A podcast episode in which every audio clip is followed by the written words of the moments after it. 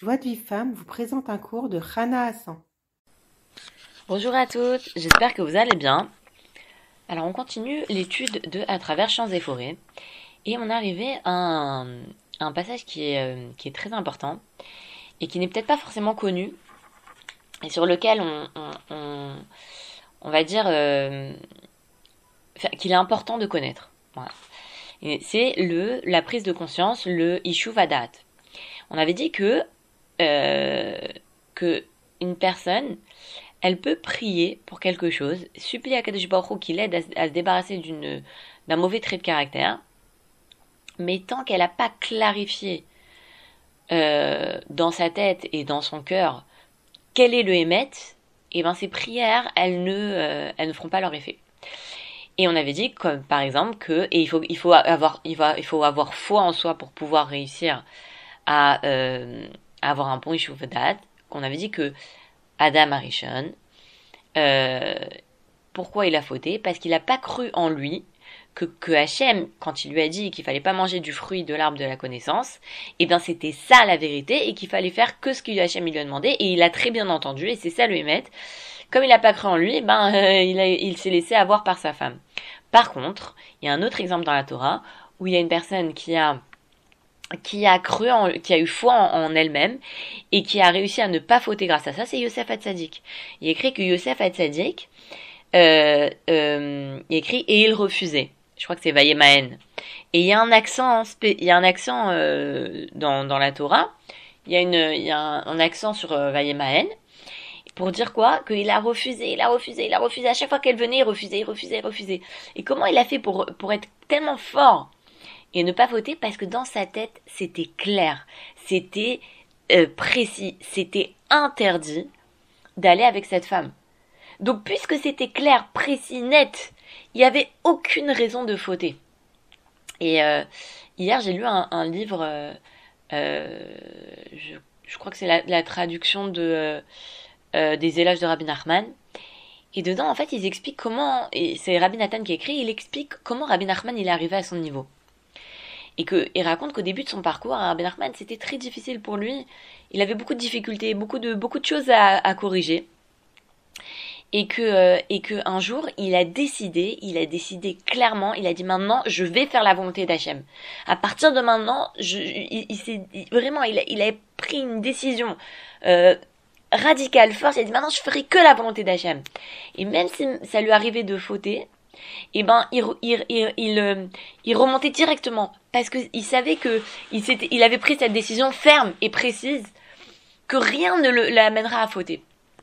Et, euh, donc le Rav nous explique euh, que si on veut se débarrasser d'un mauvais désir, la première étape avant de prier, avant de demander l'aide d'Hachem pour dominer ce là c'est de clarifier en nous-mêmes la vérité de la Torah et de savoir, de, clarifier clairement comment je dois me conduire, quelle est la volonté d'Hachem à mon égard. Et, euh, et, et, comme ça, on a, euh, on a un vrai chouvdat, quelque chose qui, on a une, une volonté qui est ferme et est précise. Et quoi qu'il arrive, il n'y a rien qui nous détournera du droit chemin. Par exemple, le Rav, je sais plus si c'est dans ce livre ou dans un autre livre, il explique que si une personne, elle prie pour se débarrasser de sa colère, mais que dans sa tête, elle se dit que quand l'enfant il fait une bêtise, eh ben il faut se mettre en colère. Et eh ben même si elle prie, elle se, elle se mettra en colère quand l'enfant il fait une bêtise. Alors que si dans sa tête elle se dit que quoi qu'il arrive, il n'y a aucune raison au monde de se mettre en colère. Je n'ai pas le droit de me mettre en colère, quoi qu'il arrive. Je n'ai pas le droit de me mettre en colère. À ce moment-là, sa prière, elle va l'aider à, ne, à ne jamais, jamais se mettre en colère. Mais tant qu'il y a un doute, tant qu'il y a une brèche, tant qu'il y a un, un, euh, une, quand, tant que la personne, elle, elle est, elle est pas claire dans sa tête que où est la vérité de la Torah, alors elle continuera à fauter dans les domaines dans lesquels elle s'imagine que c'est permis. Vous voyez l'idée? Si une personne elle s'imagine que dans certains domaines c'est permis de se mettre en colère, même si elle prie, elle supplie à Kadesh Baruch débarrasse-moi de la colère, débarrasse-moi de la colère, elle continuera à se mettre en colère. Donc c'est vraiment très important de, de, de, de, s'asseoir, de clarifier et de dire voilà, il n'y a aucune raison de se mettre en colère. vraiment de, de, de, prendre ce moment-là. Et ensuite, une fois que j'ai clarifié dans ma tête, à ce moment-là, dans, dans, ma tête, même dans ma parole, hein, je vais dire, voilà, il faut, il y a aucune raison de se mettre en colère. À ce moment-là, je peux commencer à prier chaque jour et demander l'aide d'Hachem. Et, euh, et, et aussi demander à Hachem que mon cœur, il m'incite pas à transgresser la vérité. Et vraiment supplier à Kadesh Baruch Il me donne un exemple. Bon, c'est un, exemple qui concerne les hommes. Mais c'est pas grave, c'est un exemple, c'est pour, euh, pour illustrer. Il nous dit que si maintenant un homme, il apprend qu'il doit protéger son regard. Ravarouche, il insiste énormément là-dessus sur la Shmirat Enaim, sur la protection du regard. Il nous, nous c'est vrai que euh, des fois on s'imagine que bah, ceux qui protègent leur regard, ce sont que les tzadikim. Ravarouche, il invite chaque homme à protéger son regard, parce qu'en réalité, et même une femme en fait, même une femme, elle doit protéger son regard. Pourquoi? Parce que Bon, d'abord, une femme, elle n'a pas le droit non plus de, de, de, voir des choses qui sont, qui sont indécentes. Euh, mais c'est, bon, ça, ça fera un impact peut-être euh, moins, euh, moins négatif que un homme qui regarde quelque chose d'indécent. Mais il y a aussi le problème que quand on regarde, quand on ouvre les yeux et qu'on regarde, on regarde les gens, on regarde euh, les objets et tout ça, alors on peut tomber dans la convoitise on peut tomber dans l'envie, on peut tomber dans la jalousie. Et, euh, et ça, c'est assour, c'est, c'est, un, un, Minatora. Imaginez, vous voyez, euh, euh, vous, vous, voyez dans la rue une personne avec, je sais pas, un sac à main d'une très grande marque, et, et vous commencez à vous dire, oh là là, elle a de la chance, elle peut se payer ce sac à main, et puis vous commencez à la jalouser c'est c'est un des dix commandements que, que la personne est transgresse quand elle fait ça. Donc même la femme elle doit protéger son regard. C'est pas pas que les hommes. Mais les hommes c'est plus particulier. Eux ils doivent vraiment vraiment éviter de regarder les femmes pour ne pas fauter ni avec leur regard, ni avec leurs pensées, ni avec leurs envies et tout ça. Alors elle dit que maintenant une personne, imaginons elle a été un cours de Torah. Et elle a, elle a entendu que c'est que un homme, il a entendu que un homme, il doit protéger son regard, il doit fermer les yeux. Il y a rien à faire. T'es dans la rue, tu dois fermer les yeux. Tu dois pas regarder. Tu regardes en bas. Tu, tu, tu voilà. Il apprend ça et quand même, il se balade dans la rue, il commence à regarder à gauche, à droite, en haut, en bas. Il voit toutes les affiches euh, sales et possibles et imaginables. Il commence à regarder les femmes. Il, commande il dit mais comment c'est possible qu'il il a entendu le cours de Torah et comment c'est possible qu'il est capable de faire ça? Pourquoi? Parce que il lui manque le issue of the hat. Il lui manque la prise de conscience. Et et même si maintenant il prie et eh ben son, sa, sa des doutes, elle est pas, elle est pas convenable. Pourquoi?